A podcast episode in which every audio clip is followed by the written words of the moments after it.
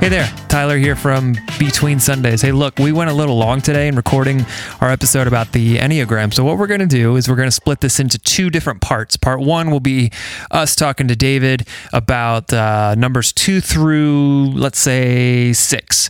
And then uh, part two, we're going to split and talk about numbers seven through one. It'll make more sense when we, once we get into the episode, but uh, two parts. Be sure to download, subscribe, tell a friend. Uh, we're always interested in growing this community. So thanks for listening, and uh, let's get the episode started. Welcome, welcome, welcome. We are back Between Sundays. My name is Tyler Bender, and we are excited that you are here with another with us for another episode. I am alongside Maren Gaffron and Barry Rodriguez. Hey, guys. Howdy. Hey. And we're on to episode number three. It feels just like just like yesterday, where the three of us were sitting in a dark closet talking about ideas, not that much different than what we're talking about now, but what can we do? Uh, what can we do that would get to the people of Grace Church? And we said, why not a podcast? Why not? Why not uh, be, call it Between Sundays? And so... Episode number three. Who who knew? What dark closet right. are you talking about? I think the closet that we're sitting in right now. The wrong idea. Remember that time we all met each other in, in a dark, dark closet? closet? Well, I mean, I was trying to make a joke of the room that we're currently sitting in, but thanks for playing along, guys. It's not that. Cool. It's just kind of like a like a room where the people put the forgotten like yeah. cardboard boxes that it's belonged to Grace long ago. Office. That's right. We did record the first one in my office, but we've we've upgraded to this this closet. Re-recorded, like, do you remember, like, the secret track on C Ds? Like, that's what yeah. I feel like oh, that yeah. first podcast was, because yeah. we recorded a full You'll, episode that nobody no will one ever has heard. Hear it. It's the secret track. It'll come out on our greatest hits. It will be missed. Five years from now. Barry wasn't even there. I was not. Wow. Wow. We've come so far. Well, today we are going to be talking with David Bell about the Enneagram. Guys, if you don't know what the Enneagram is by now, where have you been? What is wrong with you? Evangelicals are going nuts about the Enneagram. It is Holy the hottest cow. thing since avocado toast. But before that, let's talk about what's on our minds. Who wants to go first? What's going on? What's on your minds? What's happening? I can go first. I just had a very long weekend, which included going to multiple nonprofit fundraisers and also hosting at one forty-sixth Street at the one forty-sixth Street campus, which meant, you know, doing four services. I had to get here at like one something on Saturday, and I was here till one something on Sunday. So it's a long, long weekend, but it was a really fun service. Tim talked about marriage, and um, we it was all about, uh, well, we can talk more about that later, but it, it was it was just about what it means to be married and how to what kind of basic things can we take from the overarching arc of Scripture. But what was cool about the service is that they did it, interviews with these four couples, video interviews, and I happened to be me and Olivia used to, got to actually be one of those couples, and so did Marion and Jed. Yeah, which was cool. Good for you guys. It was neat. Yeah, so they didn't ask you, guys. you. Are you jealous? Would you have wanted to do that? Uh, yeah. We'll, we'll talk about this a little later, but I'm an eight. I would love to be the in the spotlight. Well, for... now is your chance. I can't wait for you to tell all of your listeners about how you met your wife. Um... Oh no, we'll talk about that some other time. But it was it was really funny because um, you know we all talked about how we met, and then they did like three different videos, and one was how we met, one was uh, favorite dates, and one was I think like advice that we have, and um, I mean. Maren and Jed, they met at uh, serving at a homeless shelter. Olivia and I met volunteering at the care center at Grace. And then... Um, so much service. Oh, I know. And then um, it was the Carlsons. They met, you know, at Christian college and stuff like that. And then it was the Jurgensons who met on a freighter to Japan in the sixties, yeah, where, where John was on his way to... Uh, to learn more judo and, and seek out the knowledge of Zen Buddhism. It was like, whoa. I definitely yeah. wanted to hear more from that couple. Yeah. It was like a teaser, like, please give yeah. me more. Oh, man, that was so funny. Anyway, it was a fun service, and I guess I didn't realize this, but apparently each of the different uh, campuses did a different love song at the oh, beginning. Yes, we did. And shout mm-hmm. out, shout out to Maren, our campus you were leaders. You were leading worship at one of the campuses, right? I did. I was at our North Indy campus yesterday. And yeah, all three campuses, um, sometimes we are given a gift. And and this week's gift was you get to choose your own love wow. song. Wow. Because we all have different styles. I don't sing like Brad or Will, and they don't, you know, just Such everyone. Such a blessing. Do you think you'd be able to pull off different. an Ed Sheeran song? So, little little backstory on the Ed Sheeran. Um, I have had to sing that song before. What I, song was it?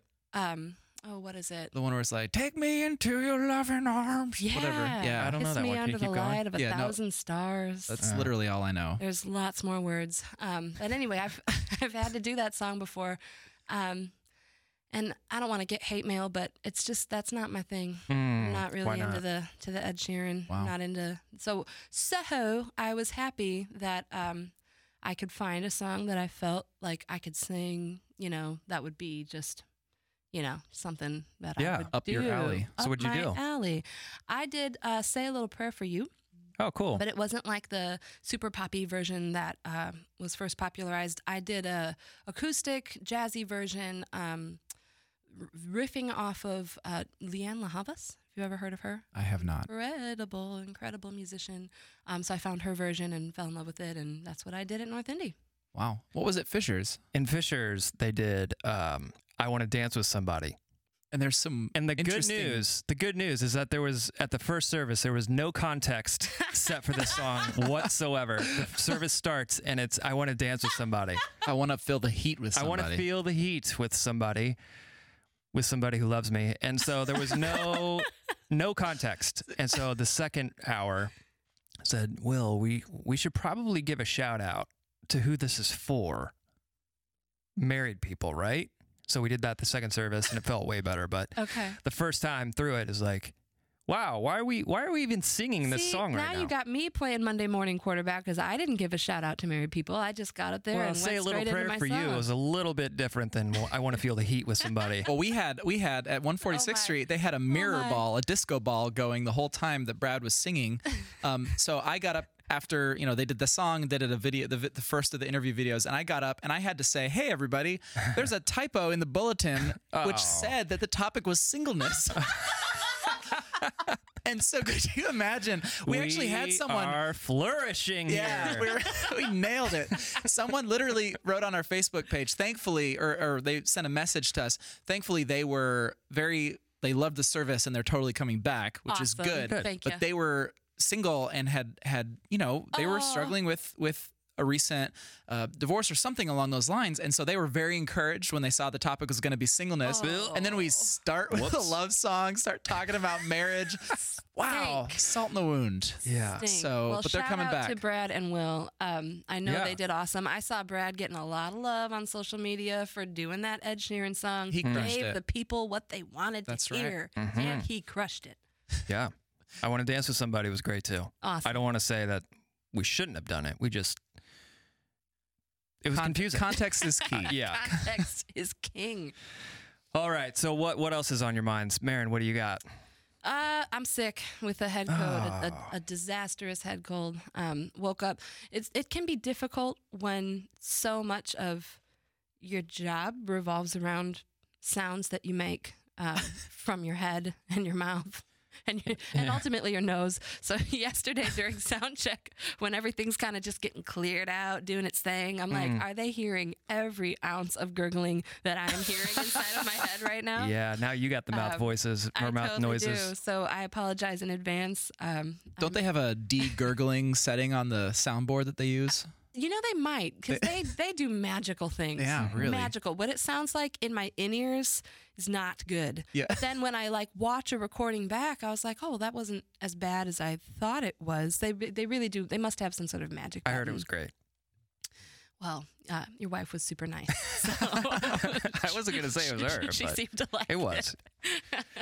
um, I have something. All right, so this weekend... My my yard has thirteen trees in it, thirteen mature trees, okay? Mm-hmm. So fall is just a complete nightmare for me. I'm sorry. What?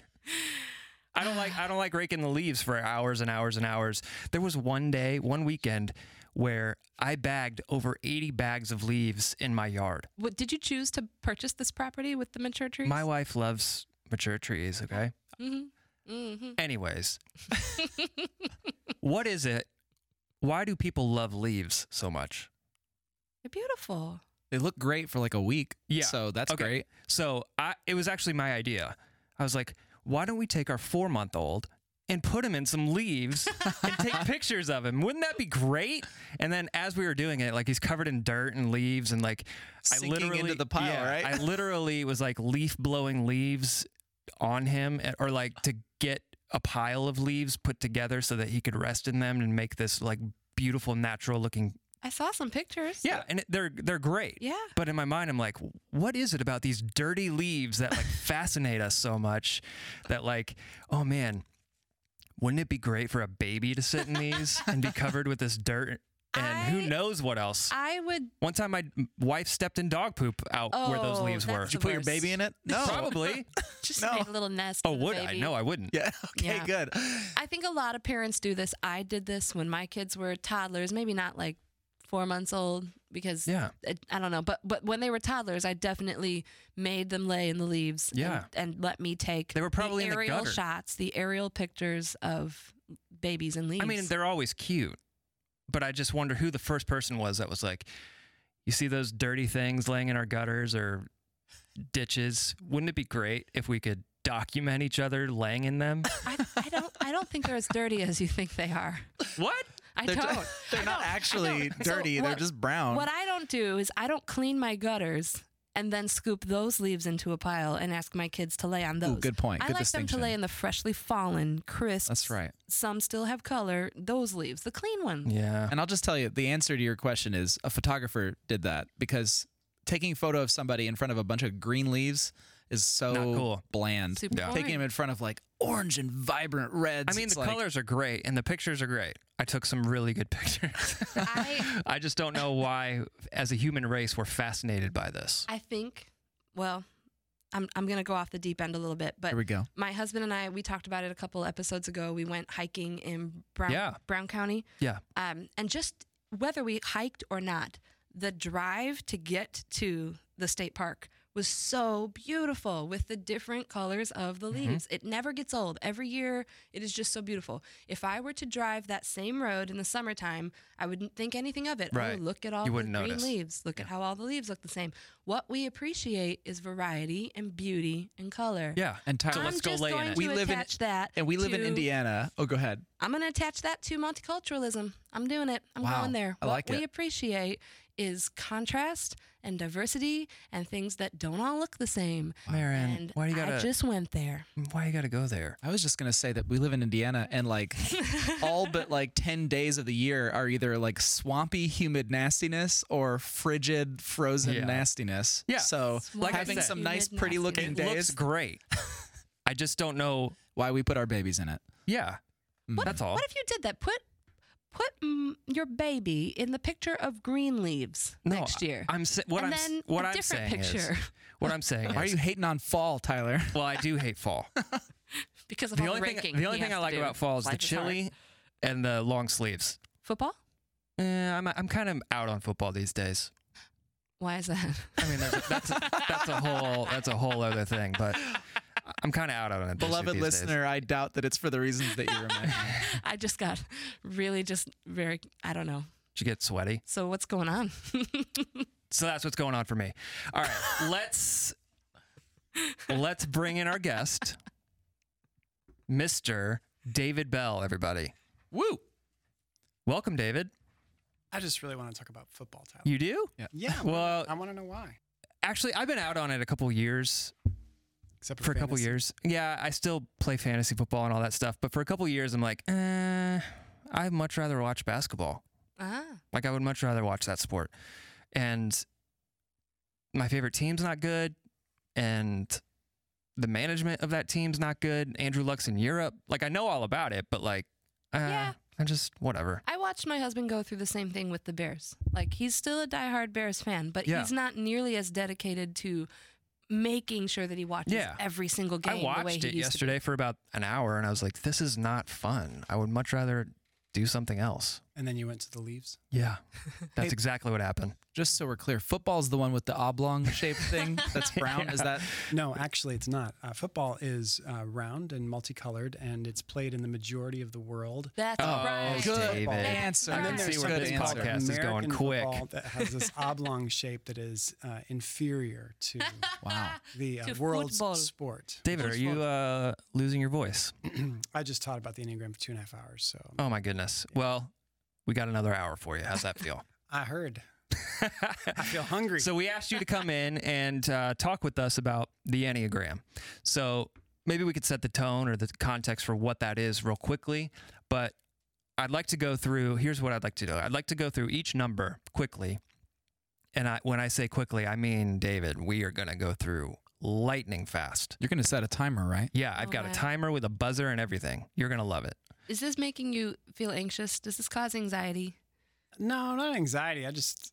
I have no idea what I'm going to say in ten exactly. seconds that's per number. But about all I can say is the name. No, we'll say the name. That won't be part of it.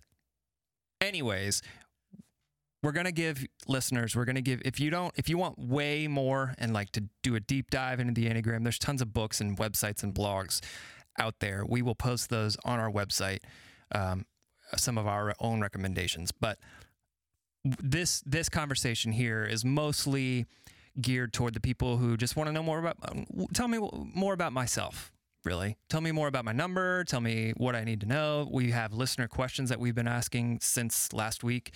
And so, yeah, it's just casual conversation, but. But assume, in ten seconds, assume, a number. Assume people know a fair amount about the Enneagram. A fair amount? Well, like. can, can I, I, here's, can I, I, I, I just start there? I don't want to try assume. this. Let me try giving my, like, ten thousand foot view of what the Enneagram is. Mm-hmm. Is that okay? Mm-hmm. So here's here's basically what it boils down to. Myers-Briggs. Well, no, that's a I'm different personality test. And here's the thing. Every personality test has its own strengths and its own weaknesses. The one thing that I think really distinguishes the Enneagram is that it is not so much uh, a tool to understand how the world perceives you. It's more of you understanding how, what mask you are wearing to cover up the brokenness of your past.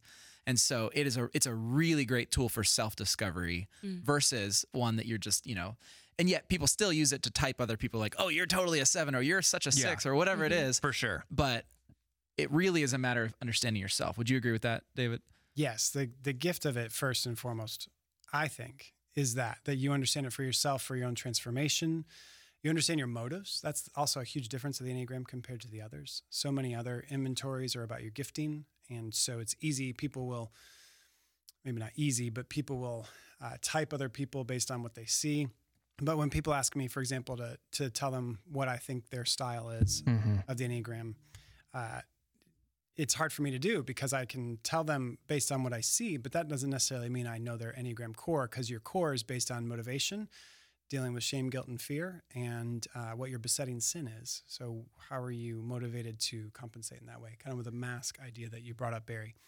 But then the other gift, and this is where it can be a gift in relationship, is it it is ways of understanding how we see the world as in our core type, but then understanding that there's eight other ways, core ways, that people interpret the world. Mm-hmm. And uh, it offers us the invitation to compassion for the ways that other people see mm-hmm.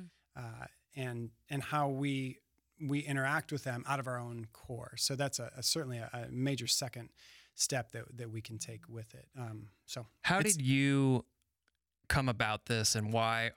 Because you've only been, I've only, I've known you for a while and I've only known you to talk about this the last four or five years maybe. So how did right. you come about it and why did you latch onto it? Because you're kind of our resident expert in Not the Enneagram. Yeah, that's good. Well, you're our resident. Yeah. You're to this community, you are... You are the, the person man. everybody says, you know, I don't really know what I'm talking about. You should go talk to David Bell mm-hmm. about the Enneagram. So how did you come about this and why do you, why did you latch on to this? twenty eleven, we were doing a staff retreat with a ministry out of Louisville, and they were taking us for three years. Uh, th- every three months we would have a retreat related to our own spiritual formation as staff. So it was an investment in us as vocational ministry people to have these two former pastors uh, basically encouraging us in our relationship with God. And as part of that, they introduced us to the Enneagram. So we all took an inventory that revealed to us uh, information about what our core style was. I think my first latching on uh, was the results I received that were just so true. I had come out of a season uh, that I've talked about even in, in my preaching in the past of anxiety and uh, really dealing with shame and wrestling with the shame I was feeling in life as a at a certain season, especially as a dad, as a husband, as a pastor, all these different things. And when I got my results, I just laughed because they were so spot on to all of the counseling I had just done for the past like two years. And so my first latching on was this resonates as true. The Enneagram does not try to be scientific. Uh, it's it doesn't. Its roots go back to the fourth century, and um, and especially the last hundred years, and uh, and so it's been around a long time. And it doesn't claim to be scientific, but it is useful and it speaks truth. And I, I found so much truth in what I read about myself. It gave language to what I had been experiencing over the previous two and a half years that I latched on personally. But then, as we delved more deeply into it, uh, really in, in the young adult community of Access at the time that I was pastoring, we started to use it with different young adults in leadership because we believe so strongly that our leadership comes out of brokenness. That's just a, a, a core tenet of what we believe about leadership at Grace uh, since I've been here and, and since before I, I was here, that I learned when I came. And the Enneagram opens the door Hmm. to understanding your brokenness so that you can see your character transformed, uh, possess then a spiritual authority that God gives, and that gives you your influence that that is out of your transformed and transforming presence. And, and so the Enneagram opening that door to to unlocking that for myself and for other people is like, this is this is too helpful in the hands of God for people, for their own spiritual transformation, and as, as Barry started with, as well as then um, transforming them in a way to see people through the eyes of God and not from a worldly point of view. Mm-hmm. I have a question. Um, so I, I had never heard of the Enneagram until I came to Grace Church. Um, and I'm sure that there are plenty of people out there that still haven't heard of it, or maybe are just like me, haven't heard of it until... White um, evangelicals are going nuts. That's what you said. Over it. That's what you said. They're going nuts. Maybe flying off the shelves. Enneagrams. Losing their minds. We some are, are. We cannot... restrain ourselves about the Enneagram. It comes up in so many conversations. Every, oh, absolutely. It came up even before I was like officially here in a full-time capacity. This no, word just kept coming up. So if no, I said white ones. If it's been around since, did you say the fourteenth century? Fourth century. Four, how is did when I not some, hear about this? Some people will speak about the roots of the Enneagram. We'll go back to the fourth century. And then, in particular, uh, Desert Fathers, Church Fathers. Um, the, the modern Enneagram as we engage with now is... Uh, between, well, there's some some connections back about one hundred years to a Jesuit priest uh, out of South America, and then particularly in the last about forty, fifty years, um, that it was brought in particular by one uh, Jesuit priest into North America and into particularly the States. Um, when you look at some of the books that are more popular in their writing, this actually, yeah, it's it's late eighties, early nineties that people were beginning to write. Um, Father Richard Rohr, who is a Jesuit priest uh, based out of New Mexico, his book, Enneagram, A Christian Perspective, is is what mm. really put the Enneagram into the the Christian uh, purview, I guess you could say. And um, uh, somewhere in the last ten years or so, for some reason, it's been picked up on even more by mm. more and more authors. Uh, Christianity Today did an article on evangelicals responding to it, um, which when C T writes about something, it means it's it's somewhere in the, the it's realm on the map. The, it's on the map for the evangelicals. That's yeah. for sure. If C T writes about it, uh, so that that's interesting. And certainly, you go to Amazon, you you Google Enneagram books, you're getting more and more and more Enneagram books. But they've actually some of the primary resources that are used really come from the late eighties, early nineties, mm. um, and then the Enneagram Institute is a, a quote unquote secular organization, I guess you could say, uh, that's very prominent in teaching about the Enneagram, and lots of people have, have connected there as well. And that website is actually very helpful for an understanding. Okay, good context.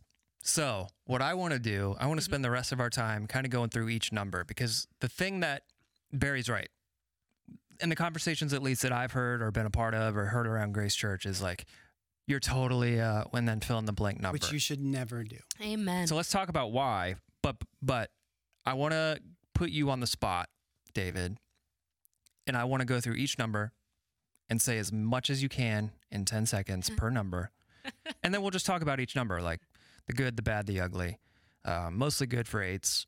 Don't you but, mean the resourceful and the non-resourceful? Yeah, yeah. Like if we're going to talk so, about this, so let's there's use a the lingo. whole there's a whole ecosystem of language in the Enneagram that some people are confused by. We've got a bunch of listener questions that things like resourceful and wings and non-resourceful and things like, I mean, there's a whole thing that I don't even know. So let, we'll, we'll get into all that. Maybe. Huh? Maybe. Why do you say maybe? Because he's hungry. This, you got stuff to do. Is not, no, no, no. Because this, uh, is there a time limit on this podcast? Yeah. but let's just see how far we can get. Okay. So, okay. Yes. So, and, and this, this, I experienced this personally as someone new to Grace Church early on in, you know, just becoming um, aware of this lingo and things like that. People would say, one person in particular, "Oh, I totally know what you are." They think you're a four. Yeah. Because you're an artist. Yes. Yes. That's a yes. Right. But they were wrong. Of course they're wrong. They were wrong. Not of course they're wrong. Sorry. Yeah. And my response, I'm typically, you don't know me. Yeah, that's right. Don't you think you know me? You. you don't know Total me. Total four. And it felt so good yeah, when I did take the assessment to be able to say, I told you you didn't know me. I'm not a four. You don't know me. And just so you know, I took it, I took it again last night. And you're a four. I'm exactly the same as oh. I was six well, months ago. Well, that's good. Right on. No, it doesn't feel good. Yeah, I want it to be different. No, no, no, no, well, here's no, here's no, no, no. here's why for me I, I resist the typing because um, I'm technically I'm I'm a seven. That's my primary number, but I am almost as high. The percentages on my scores, I'm almost as high a three. I'm also really high a four. And so when people say, "Oh, you're a seven, that's why you reacted that," I'm like, "Well, let's talk about the whole me right. before we pigeonhole right. me into only doing things that sevens might mm-hmm. do." Or you could just look at them and say, "You don't know me." That's try that.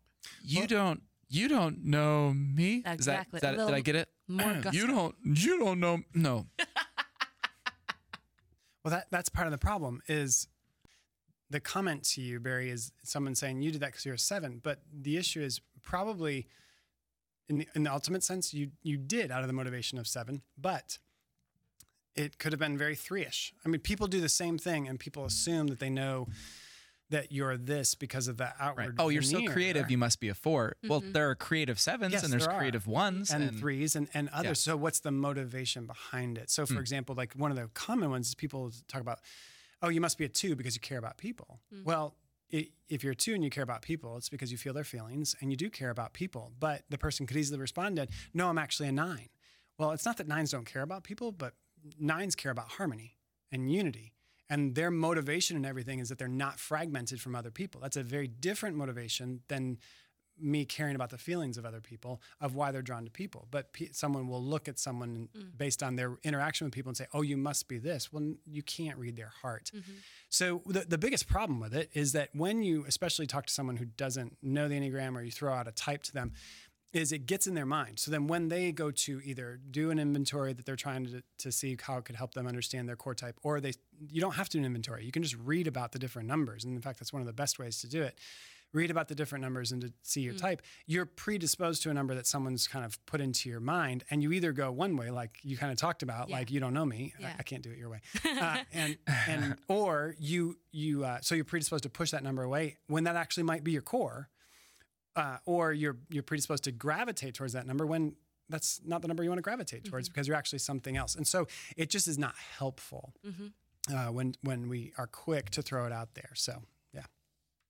Are you ready to do this? Yes. Start with number one? We can. I don't normally, but... Oh, wait. What do you start with? Two. You start with two? Yes. He's okay. Crazy. That is so unconventional. And the ones don't like the fact that I started with two.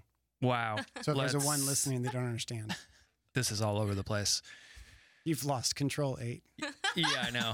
Which oh, is my funny, gosh. Because you like to be all in right, control. So I'm going to give you ten seconds, and you're going to tell me... and Barry and Maren and our listeners, all of the things you can in ten seconds about the number two. You know, when you do this with pressure in ten seconds, it makes your mind go blank and you just say, um, we'll see. Yeah. We'll see. We can edit out the ums. So yeah. You'll have fewer seconds to work with, but, but we can do that. Are you ready? No. Number two, go. They feel the feelings of others. They love to help people. People outside the Christian church will look at the Enneagram and say that Jesus was a two because you always are serving. Serving to feel better about yourself and the shame that you feel. Wow. Whoa. That's not a long Pretty time. Pretty good. That was actually really what? good. Well done. There was no um. Two. You're number three, but do you have a two wing? I do have a two wing. Okay. Explain what the word wing means. Wait a minute! I thought I was doing every number for ten seconds. No, we will. Oh, you're going to intermix to, with these yeah, things? Yeah, we'll do some some. All right, uh, all right. So a wing is the number next to your number on the Enneagram figure. So Enneagram is just nine nine figure. So it's a nine figure figure. So a circle most of the time, and the wing is the number next to it. So as a three, I can have a two wing or I can have a four wing. Uh, five can have a six wing or a four wing. Where it gets confusing for some people a little bit is that it wraps back around. So if you're a one, you can have either a nine wing or a two wing. And if you're a two, you can either have a one wing or a three wing. So it's nine numbers, but it's going around in a circle clockwise. What you cannot have, but I hear people say, is they'll say, I'm a seven with a three wing. No, you're not. You're a seven. You either have an eight wing or a six wing. And your three, it just means you think your three is high and you're calling it a wing. It's not a wing. It's just another high number according to certain inventories that say you gravitate to the gifting and the attributes of that personality. And what does a wing do? It modifies Modifies your... the core. Yeah. How so? Uh, the best example is really an analogy. It's like cream in your coffee. Your core is your uh, is your coffee and your... Well, I don't drink cream in my coffee. I drink almond milk. So it's my almond milk in my coffee. Gotcha. So, and how much, like it's, it, how much milk you put into the coffee is whether it's effective. If you don't put a lot in, the coffee looks more black to brown, um, then that just means it's not as big of an influence. And if you like a lot and it gets as, you know, the color of the sand on the seashore in Destin, Florida, which is really beautiful, by the way, uh, then you, your wing is really strong and it affects you quite a bit. But you still have your core. It do, you don't become that wing or that number. You have, you're always your core. Your core, uh, I believe in the school of thought of the Enneagram I adhere to, uh, your core is given to you by God. Okay, so born that, with your that was actually one of the questions we received. You're born, is, ah, that's you're born with your core. Do you develop your wing or are you born you, with your can wing? Can you ring, read the question directly? Because it was a really good question. Yes. Are our styles learned or are we born with them? This is a question from Alec. We're born with our core style. We then learn uh, through nurture to develop our false self style. And that begins at about seven weeks old. Wow. Wow. Dang. David. That that was hard for me to hear because I did go through your class. And by seven weeks, I had already lived quite a life. Um, so it was hard for me to hear that. Like You like, started to develop that. Yeah. yeah like... Who among us can be safe if about seven weeks this stuff is happening? Well, what we have to realize, and this is uh, directly from, um, uh, I had the opportunity to to train under and learn from Suzanne Stabile, who's co-author of The Road Back to You, which is the book we highly recommend as the a primer into the Enneagram. And my wife and I did a training with her this summer. We'll put a link on our website. Loved how she explained this, uh, this idea of personality and, and uh, the way that to go from there to here, here being today, to go from there to here, you needed your personality. You needed to create uh, uh, a shield, as it were, to make it in the world. Um, Richard Rohr calls it your box. You you know you think that a personality test puts you into a box. Actually, you've already put yourself in a box. The Enneagram wants to break you out of your box. So you have your personality that's like a shield or a, or a box around you, and, and that's how you cope. It's how you make it in the world. And uh, you learn that from very early on, seven weeks. Psychologists, six, seven weeks is when babies can start to interact with their parents and impact their parents. Is that why Milo pretended that he liked sitting in all those leaves to like uh, please his parents? P- potentially, yes. Yeah. Yes, if he read, no if he read way, something going David. on, yes, then his subconscious, I, I'm, according to psychologists, that's I, the psychology stuff I wow. don't totally know, but it's like that's happening. So here's, let's talk about the two we just talked about. He doesn't even so, know he has feet. He's getting right, there. He knows you have feet. Um, yeah. So the two, for example, uh, what they learn early on in their life is that in order to get their needs met, they need to meet the needs of others. So as a, a, a child born as a two, they, they're in their environment. And whatever that environment is, whether it's a good home, family home, but they've got some broken perceptions, or it's a, a bad family home where there's a lot of hurt and pain, what they realize is, oh, for me to make it and do well here and for me to be able to to, to live the way I, I I should try and live as a, as a child, I need to meet other people's needs. Like I need to meet mom and dad's needs and then they'll meet mine. Like I got to get everybody else dinner. It could be as practical as mm. a five-year-old saying, I serve everybody dinner at the table before I can get mine. And they have that as part of their core, but then it's their personality, their false self that's saying, in the way I get my needs met is by meeting the needs of others. And so I put others people's needs before myself. And that's how I feel like mm. I can be me. And that starts very, very young. And that gets reinforced for a very long time until we, and that works to get you from there to here, but that won't get you from here to there. You, that personality has become a shield in front of our truest self, and our truest self cannot come through. People love us for our personality. Uh, a two might, when they start to transform and change and see God change them towards their truest self, might even start to hear, you're not as helpful anymore. That's actually probably a healthy thing for a two to hear. It means mm. they're starting to put up some boundaries and not helping all the time in order to make themselves feel better about themselves. because twos want to feel loved, valued, and wanted. Wow. Ready for number three? No, that's a lot of stuff I just said that probably went over some people's heads, but that's okay. So they can re- rewind and listen again. Yeah. The magic of Podcast. podcasting. That's true. Number three. Go. Deceit, image, success. We want to be successful above all things, so we'll either work for it or we'll deceive to get that, because above all things, we want to be loved, valued, and wanted. And so hold on. If if anyone is like me, number three, deceit.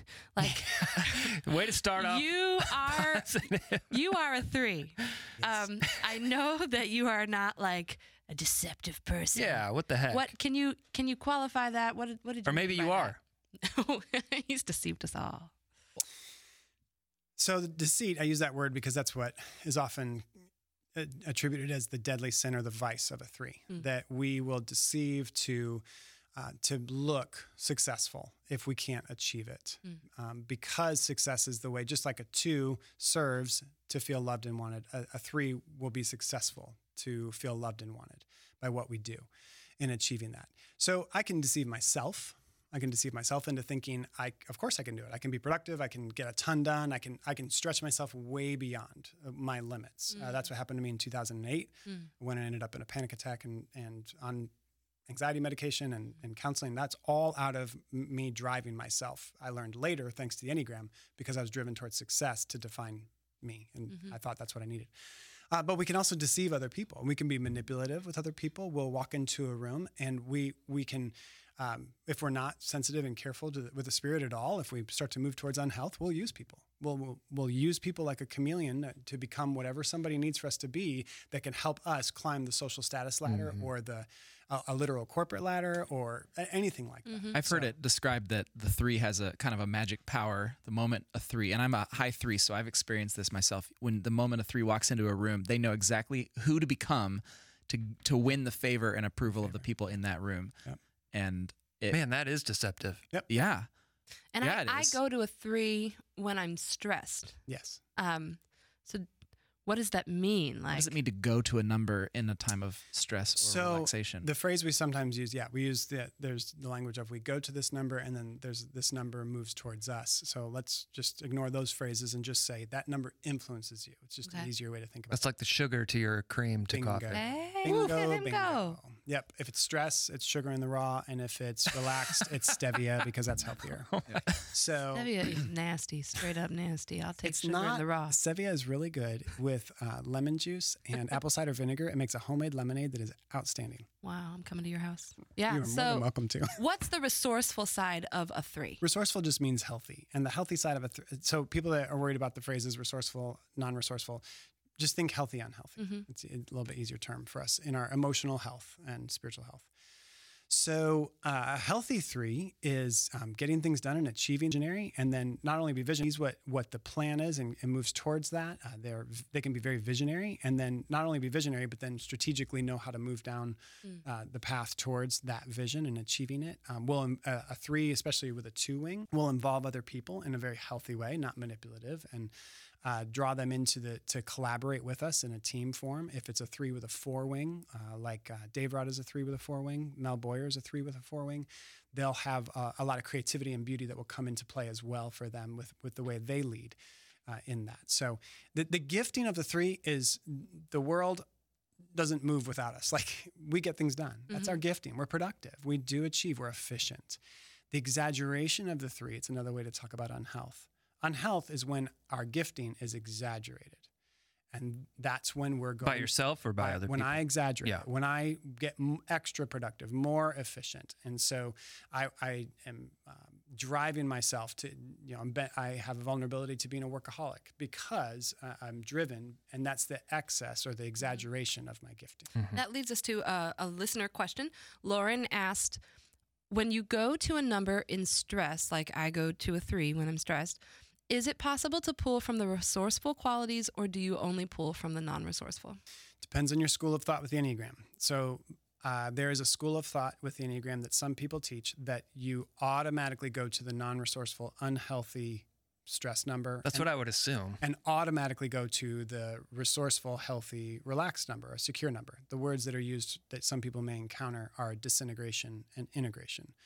And so disintegration equals stress number, integration equals secure, relaxed number. Having said all that, that's not the school of thought I, I personally oh, adhere to. What do you think? I think that both numbers are an opportunity because sometimes for some people, a little bit of stress actually makes them sharper, mm-hmm. clearer in who they are and draws out their gifting. Mm-hmm. Too that's much totally, stress. Totally true for me. Me too. Yeah. So, and some people in secure, relaxed, uh, just collapse. I like do They too. Don't know how to Fall handle apart. That. So, yeah. uh, and, and, in either case, the health is the goal, and health in your core will bring health in your secure and your stress.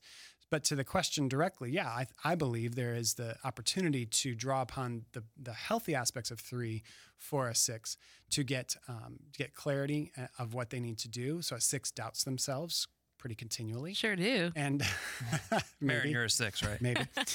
And uh, and yes. so that three can can help ground them into focus and into achieving and getting things done, just like the, the gifting of the three does. Mm-hmm. Yeah. So I don't necessarily, like, when I'm stressed, go around, like, deceiving people. You might, if might. you're unhealthy. Yeah.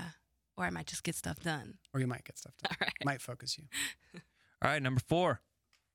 Ready? Yes. Feelings, feelings, feelings, more feelings. Then they have more feelings. They think about their feelings. Then they have more feelings. They are not feeling their feelings. They are their feelings. And they're amazing people. Wow. Sorry, fours. That was kind of oh mean. Gosh. Oh, man. Y'all Very feel cool. that? Y'all please, feel please that, tell fours? Me what Olivia says about yeah, it. Are they going to be, are they, are they going to be offended that you said that? I, no. You know I, what? I don't think they will. I don't I think, think it's so, so unique. Yeah. So I'm married to a four. Uh, Olivia is a very prominent four. And It, it really is amazing yeah. for her. The way she describes it is if there's a bucket or like a big, big bucket full of emotions and she is feeling something, she wants to not just get to the bottom of the bucket. She wants to keep digging to see if there's anything below wow. the bucket yeah. and just wow. keep going deeper and deeper.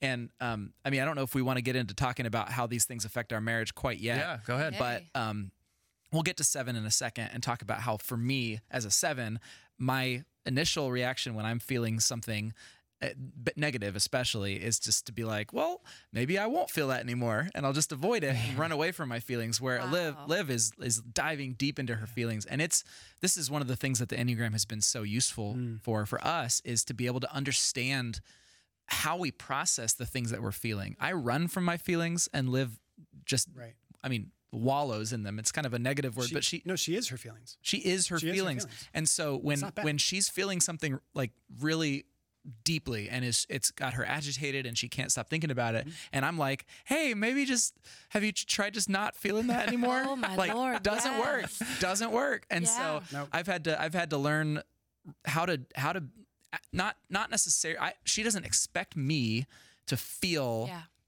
as deeply as her. She just wants her feelings to be recognized and acknowledged and for me to say, I'm here and and what you're feeling is okay. Mm-hmm. And, and it's been really good for me, frankly, because there are times, and I could point to specific instances where I would have wanted normally to just run away from something I was feeling. Uh, but because I'm married to Liv, she has drawn out of me a, a, a real acknowledgement of my own emotions. And it's been great. We've really helped each other.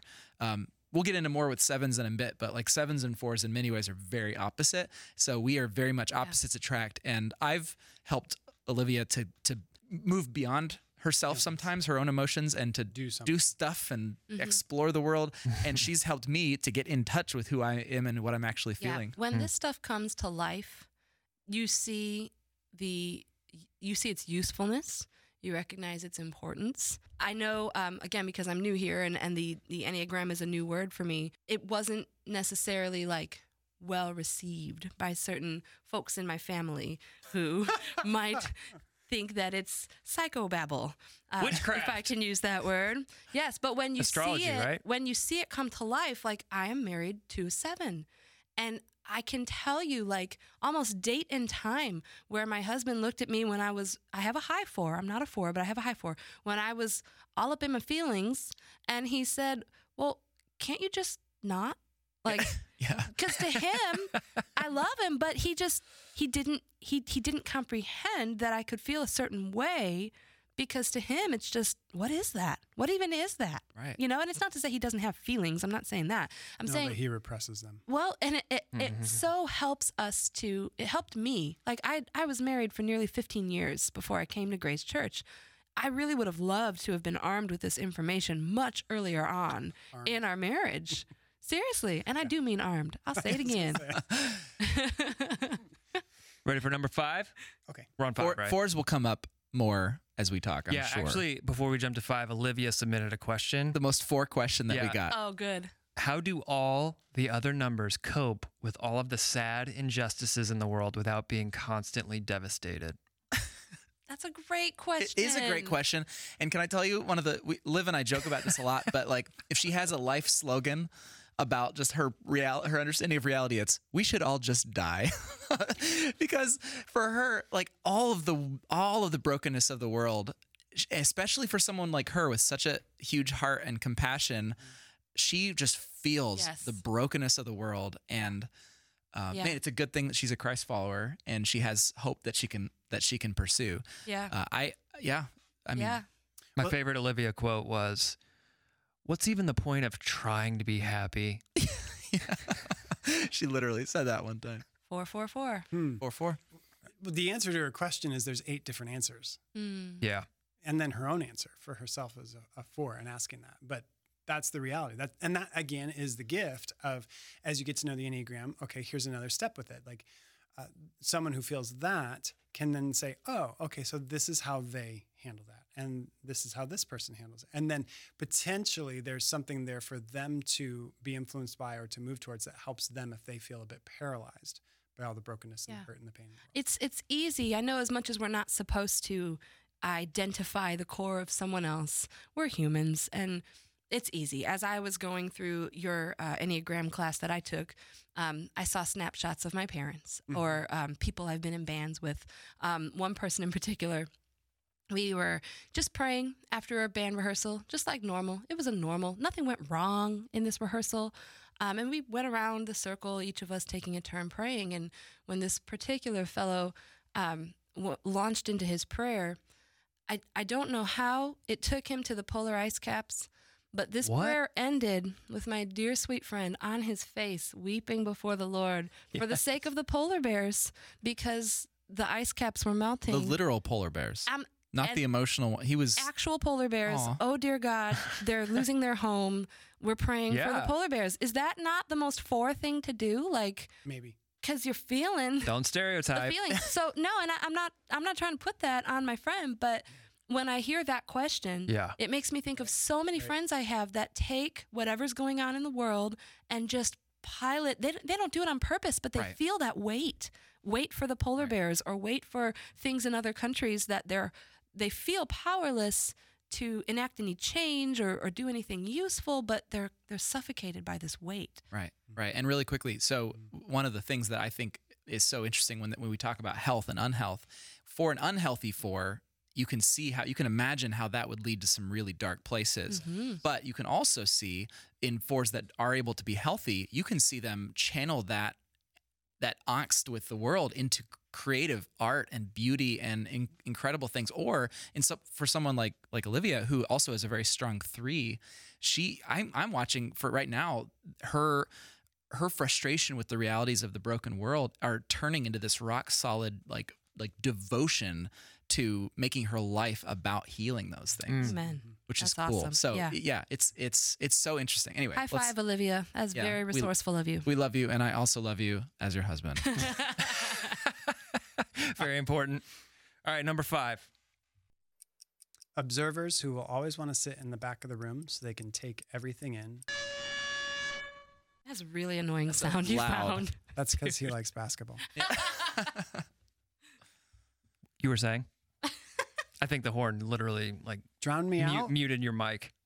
Generosity is the key with that knowledge. So knowledge is power. So they want to they want to um, take in whatever whatever they take in. They want to hold on to. They want to, in a sense, um, they're vulnerable to hoarding it and keeping it to themselves, because to share that information or share their emotions or share what they're feeling, uh, that's vulnerable. And people might stomp on that and uh, might treat it poorly. And so the the vulnerability, the temptation is to greed, to, hold, to hoard it in. And, um, and so the virtue of transformation is generosity. A five needs to move towards being generous in, in any way, shape, or form. I've uh, I'm surrounded in my life by fives mm. and... Um, and have great, ironically, because of that, just have such a great love and appreciation for them.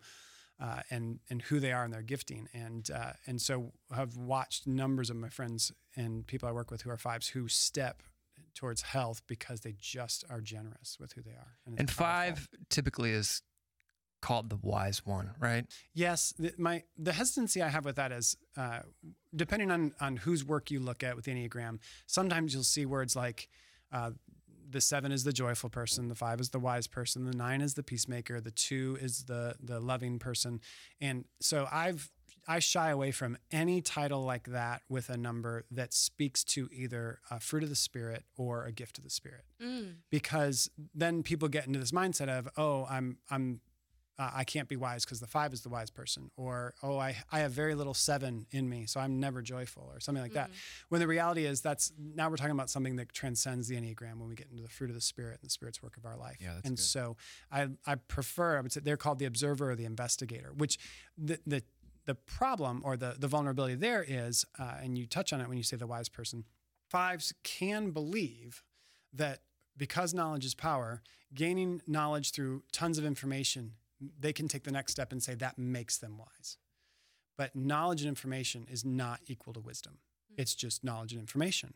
And you may be very knowledgeable, and that's great. It doesn't necessarily make you wise. You can be a knowledgeable fool. I wanted to be a five so bad. Well, under stress, you are. You are influenced by five. Yeah. Thank God. It's the cream in your coffee. I'm like, uh, sugar. Acne. When I took this oh. test, it's the stevia in your iced tea. When I took this test, I read kind of ahead and, and saw what. Why each, did you want to be the five? Because it said it, it was the wise one. I was like, I want to be the wise one. I want to be the smartest mm. one. I want to be, wow. I, I want to be yes. so wise. Yes. And so I tried to like bias my answers. And it didn't work. No. Nice. It didn't work, but yeah. I have a high five. That's because you biased your answers. Yeah, yeah, probably. As I was as I was taking the assessment again last night, I totally thought I was going to get a different result. Like, oh yeah, yeah, I'm doing way better this time. I'm doing way better. I can't do better. I'm going to cover over those no broken more parts of myself. For you. Just read books. So I tried to be a five, and I was an eight, and I was ticked that I was an eight because mm. of what the eight is. And so you vowed to never take the Enneagram again. I took it today, and I'm an eight. Eights are great. Still, did you take it today? I took it today, yes. And just, I was like, just as all right, let's see, let's see little, if I'm a five you're, now. You're not taking the Enneagram. You're taking an inventory. That costs ten dollars to you. Your Enneagram person. Okay, but inventories by nature, aren't they supposed to change? Like my friend Jackie, shout out to Jackie, takes inventory in the store because things come and things go. They you, change. You, you're you, likely with that inventory that you're talking about you took for ten dollars, your numbers did change of the twenty-seven numbers on your results. Ever so slightly. Lots of change in there. Not the way I wanted them to change. I ain't seen no green lines. Ready for number six? Green lines? What are you talking about? Hey, we're all I, I know what you're talking about. Number six. They struggle not to doubt themselves continually. Sixes are all about authority and finding their own internal sense of authority, which they, they really struggle to have and to know for themselves. And they need to move towards action. The loyal person. They're loyal because uh, because of the authority issue. So sixes, uh, some people find sixes to be confusing. I did it first. Now I feel like I probably understand the six more now than any other Enneagram number besides my own. Mm. Uh, They also, um, some people believe that they are more than fifty percent of the American population are sixes. So sixes are loyal to authority. Uh, if they're in unhealth, they do not have an internal sense of authority to make their own decision, uh, to know what they want to do. Uh, they doubt themselves and their thinking, and they are prone towards managing all their fear with worst case scenario thinking. So they can spiral very easily and very quickly into worst case scenario thinking. Now, I have a question about that because I am I am the worst case scenario person, um, but I don't necessarily. Is that a is that an unresourceful quality? One of the things that I read was that if you're in a disaster, you want a six with you because we're prepared. Yeah. Sixes like came up with the insurance industry. Like you're welcome. Had to yeah. be six Thank you. Yeah, thank, thank you, Maren. We're I so grateful. No, that, that, there's truth to that. Like that in their in yes in health there. Great planners who are ready and when you need them, like without question. So in our class, The Transformed Leader, where we've been going through the Enneagram for this, tonight is our last class of the six weeks. But last week we did a panel and uh, our six on the panel, as she, she talked about, what do you like about your, your type? She talked about that. I, I'm always ready and mm-hmm. I can, I can handle a crisis. And it's so true. You want sixes in crisis without question, because they've thought through all the scenarios that you're now encountering and you're now facing. The, the challenge for the six is in unhealth, that paralyzes the six. Mm. They won't move. They won't take action. Okay, so, well, unless you have a wing three. So if I'm a six and I'm fearful all the three. time. I mean, not a wing three. Stress I'm three. sorry. Stress three. Yeah. yeah. So I'm not help. paralyzed if because yeah. I got to get stuff done.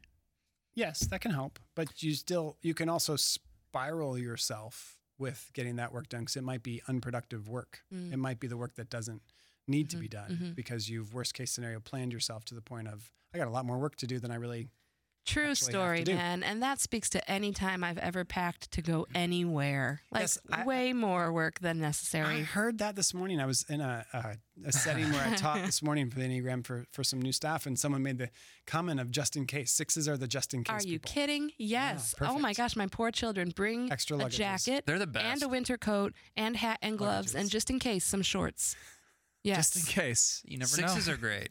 Every are. six I know is fantastic. Well, that's because they're warm, caring, and likable. Keep that's going. That's so true. They are, are wonderful people. I'm married to a six, and so I, of course, I love that. So, so I know a six who they're looking for identity, right? They're looking for safety or security. Yeah, security and safety, yep. And when You're they right. don't find it and they see somebody else that that, that has that, they kind Gravity. of like mold mm-hmm. their identity. They can, yes. Mm-hmm. Can you talk more about that? Well, it's, it's that internal sense of authority. If that person seems to have security and safety and they have some kind of authoritative place in their life, either actual or relational authority, then they're going to gravitate towards it because it will give them that connection point that makes them feel safe. Wow. It's a different form. So a three is a chameleon to make people like them and love them. The six in that way might, uh, in a sense, lose themselves for the sake of the group or the sake of an authority because of the safety and security it brings them. We got a question. What's the difference between a two and a six? Well, there's lots of differences. Uh, a, a two is feeling dominant. So when they walk into a room, they interpret the room based on the feelings of the people in the room, and they then uh, want to do something about what they feel, and they repress their thinking. Uh, six is thinking dominant, but they uh, then repress that thinking with the unproductive worst-case scenario thinking. So they could look like a two because they end up using feeling and doing to be able to determine what to do in that situation. But the six is not driven by the feelings of other people the way the two is. In addition, the six is is feeling and doing to find safety and security, not to find an identity within themselves. So you might say that twos, threes, and fours, they're all pursuing identity. Five, six, and sevens are all pursuing belonging, and eight, nines, and ones are all pursuing their purpose. We all pursue purpose, identity, and belonging, but each triad has a, a an initial focus. And so the two would be searching for identity while the six is searching for belonging. So it's fair to say there's a little bit of each number in all of us. Yes. Okay. Mm-hmm. Let's just and and more than a little for some. Yeah. Yeah. yeah. I wanted to be a two because that's the Jesus number. Because you're helpful. That's the Jesus number. Like people like to say it's like, Jesus. Right? Wouldn't Jesus was a two. Christian no, want to be a two? Those outside of the Christian faith would say Jesus is a two, just like we might say that Buddha was a five. Or or somebody else, you know, mm-hmm, of, mm-hmm. of religious tradition outside of that. There's Richard Rohr has a beautiful piece in his book, Enneagram, A Christian Perspective, uh, about Jesus in all nine styles. Mm. And there is something to that because it, what we believe is that we're talking about every style. When you come to health, what you are finding when you when you lose your personality, when you lose the shield, the box that you've been using to get you from there to here, and now you want to move from here to there, and what God wants to do to let your true self, your essence shine forth. You're talking about your true self in Christ. And so the face of Christ is in every style. And in that sense, whether you want to call Jesus a nine or Jesus a ten, either one works. I mean, he's in he's in every style in that in that way. So, but for the person that's asking about the difference between two and six, uh, at this point now I'd have to start asking them key questions right. directly about, okay, which one, the how do you repress your thinking? You both repress thinking. So, but how do you do that? Talk about your, when you feel, how how strongly do you feel? Does the belonging and secu- and the identity, how does that resonate with you and how does that play out in your life? There's more questions there. Mm. And do they do the worst case scenario thinking? If you're, if you are between six and any other number, if you realize that you do the worst case scenario thinking and it dominates your days, like every day, then you're more than likely a six.